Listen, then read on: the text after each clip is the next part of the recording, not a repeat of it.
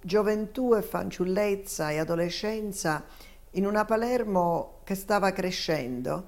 Era l'anno del boom, la regione siciliana dava lavori, la fiera del Mediterraneo diventava sempre più bella. Contemporaneamente c'erano le uccisioni della mafia, contemporaneamente c'era questo mondo greve e cupo. E io che cercavo di barcamenarmi e capire chi ero, cosa facevo e cosa potevo fare. E di, questo, di questi anni per me fondamentale è stata la scoperta di Palermo. Io fino a 15 anni non ho mai camminato da sola per la strada. Ci accompagnava a scuola a piedi il nostro autista Paolo che non vedeva più e ci prendeva o lui oppure mamma o qualcun altro.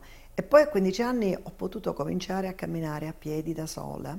Andavo da padre Aiello a casa professa per delle riunioni che sarebbe un book club, si discutevano dei libri e così poi ci, lui ci incoraggiava, accalappiava per diventare congregate mariane.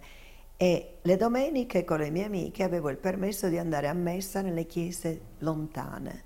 E così ho imparato a conoscere l'arte di Palermo, andando a pregare, o non a pregare, ad osservare ed ammirare le nostre chiese splendide del palermitano con le mie amiche, con la guida del touring. È stata la Palermo dei primi amori, piccoli, delle grandi scoperte, eh, le scoperte della politica per esempio. Io diventai socialdemocratica ai tempi di Saragat e avevo 15 anni e mezzo e quando dissi a casa che volevo diventare membro di questo partito ci fu una riunione di tutti i parenti e poi papà e zio Peppino mi dissero per carità non farlo fino ai 16 anni, come se avessi dovuto perdere la verginità allora e aspettai.